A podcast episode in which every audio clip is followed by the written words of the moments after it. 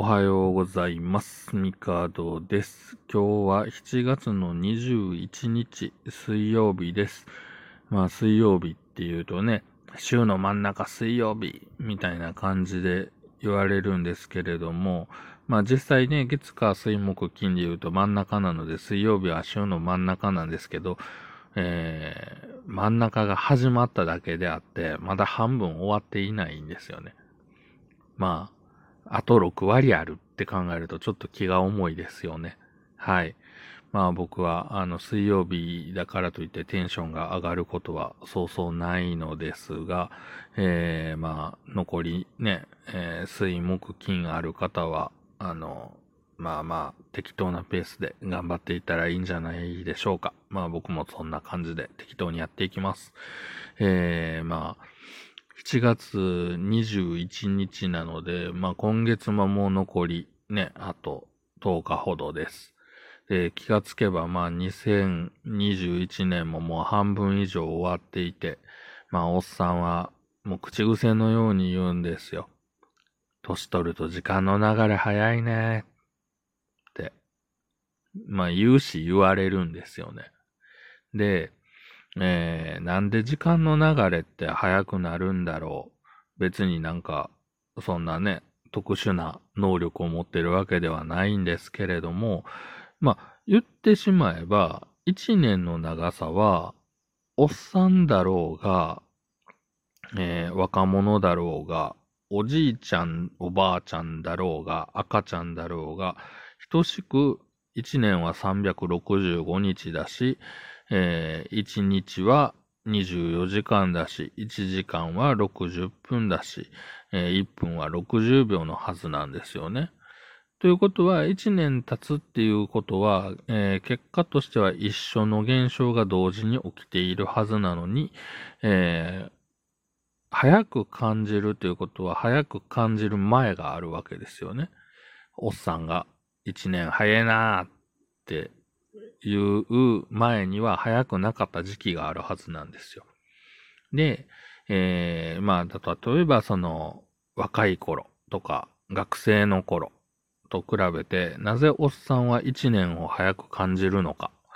について、まあ僕なりに考えたり、いろんな、まあおっさんが一年早いなっていう時に、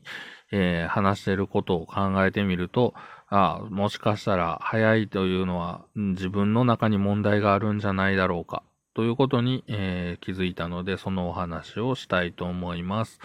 えー、おっさんがなぜ一年を早く感じるのかっていうところで、えー、まあ今僕自身も感じていることなんですけれども、えー、おっさんは疲れやすいです。まあ単純に体力がなくなってたり、えー、まあ仕事等のストレスもあったり、まあ若い人にストレスがないわけではないとは思うんですけれども、えー、おっさんになればなるほど、えー、ストレスが溜まりやすい環境に、まあ置かれるんじゃないでしょうか。まあ僕は独身なんですけれども、まあね、家庭がある方だったら、そのね、お金の問題だとか、とか、まあまあいろいろ、まあ会社でのね、ストレスとか、まあ僕一人身なんで、一人身な上に今借金もないので、別に、あの、まあ仕事のストレスが高いですってなったら、じゃあ仕事辞めようみたいな感じに全然なるんですよね。で、貯金もまあないわけじゃないので、うん、まあとりあえず仕事辞めて、ぼーっとして、失業保険もらって、みたいな感じで、あの、ある程度の期間死なない選択肢が簡単に選べちゃうんですよ。だけど、大半のおっさんはやっぱり子供がいるだろうし、うん、家庭があるだろうし、で、まあ、なんやかんや多分こう悩みを抱えている可能性があるのかなと思うと、えー、まあ、辛いことの方が多いのかなと。まあ子供って、うん、まあ辛いことももちろんあるんだけれども、まあなんか楽しいことがあったり、いろんな周りの環境で、まあ良くなったりすることも多いので、まあ比較的ストレスが、うん、ないことはないんだけれども、やっぱり、うん、そう多く感じる人は、おっさんに比べては少なくなるのかなと思います。ということで、おっさんはストレスが溜まりやすいので、あの、睡眠時間が同じでも、多分、えー要所要所で休む癖がついていると思うので、えー、実は1日24時間あるんだけれども、えー、活動したなっていう実感がある時間が、えー、実は少ないんじゃないかなということが一つと、えー、あと、多分その、なんだろう、変わり映えのない毎日を送っていくと、当然、あの、記憶に残ることが少なくなってくると。昨日何した？いや、うん、一昨日と一緒かなみたいになっていくと、あの、なんか昔の漫画とかにある、あの、夏休みのね、絵日記で、あの、昨日と同じ、昨日と同じ、昨日と同じ、みたいになっていくと、まあ、その、なんでしょうね、脳というか、心に刻まれる思い出がな、ないので、えー、これやったなっていう充実感とか、うん、そういったものが少ないと、まあ当然その脳に対しての刺激がないので、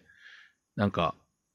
あ、あっという間に終わったみたいになっていくのかなと。子供の頃って単純に体験してないことが多い、知らないことが多いので、えー、何かをやりました。やった結果、こう、こういうふうに感じたみたいなものが、あの、蓄積される量って多いと思うんですよね。で、まあ、勉強もそうだし、ゲームだろうが、友達と遊ぶとか、親と話をするとか、まあ、当然兄弟がいれば兄弟とのコミュニケーションとか、あの、まあ自分の意思で選んでないものも多いとは思うんだけれども、その外部から受ける刺激の量が多いんじゃないかなと。で、そうなってくると、まあ、いいことも悪いこともあるだろうけれども、こう自分にとってこう刺激が多い。まあ学校なんかもそうですよね。で、まあそういうことで、えー、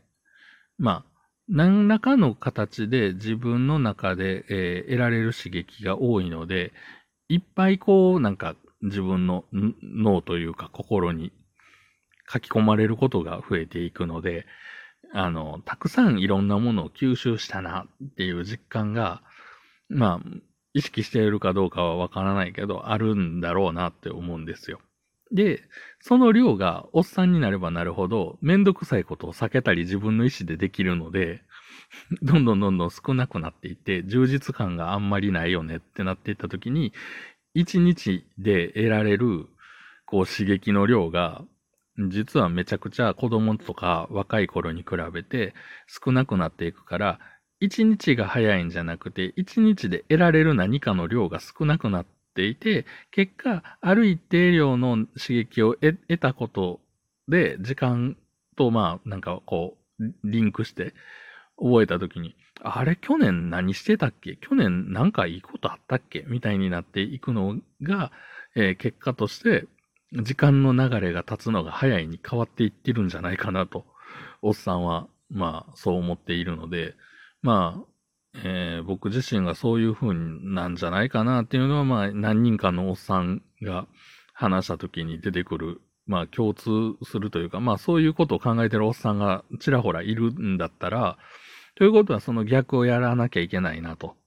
まあ、思ったので、実はこのラジオトークで話したりとか、いろんなことやっていこうって考えているのも、あの、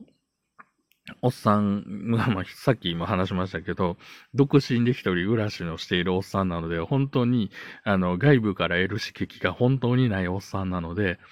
えー、おっさんに、えー、まあ、自分で、こう、なんかやれ、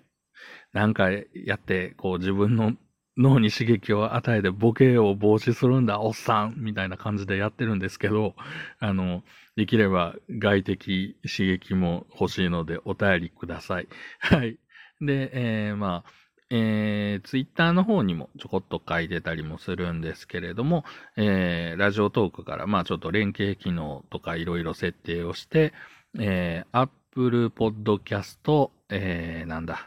え、Amazon Music、Spotify 等で、えー、聞けるようにもなっていますので、まあそちらから、えー、聞かれた方も、まあ、あの、ラジオトークのね、えー、ちょっとこう反応とかいただけたり、まあお便りとか、まあツイッターもね、えー、えっ、ー、と、ミカド4、えー、ID ミカド44、MIKDO44 でやってますので、えー、Twitter のフォロー、えーまあ、番組のフォロー等もよろしくお願いします。というわけで今日はこの辺で。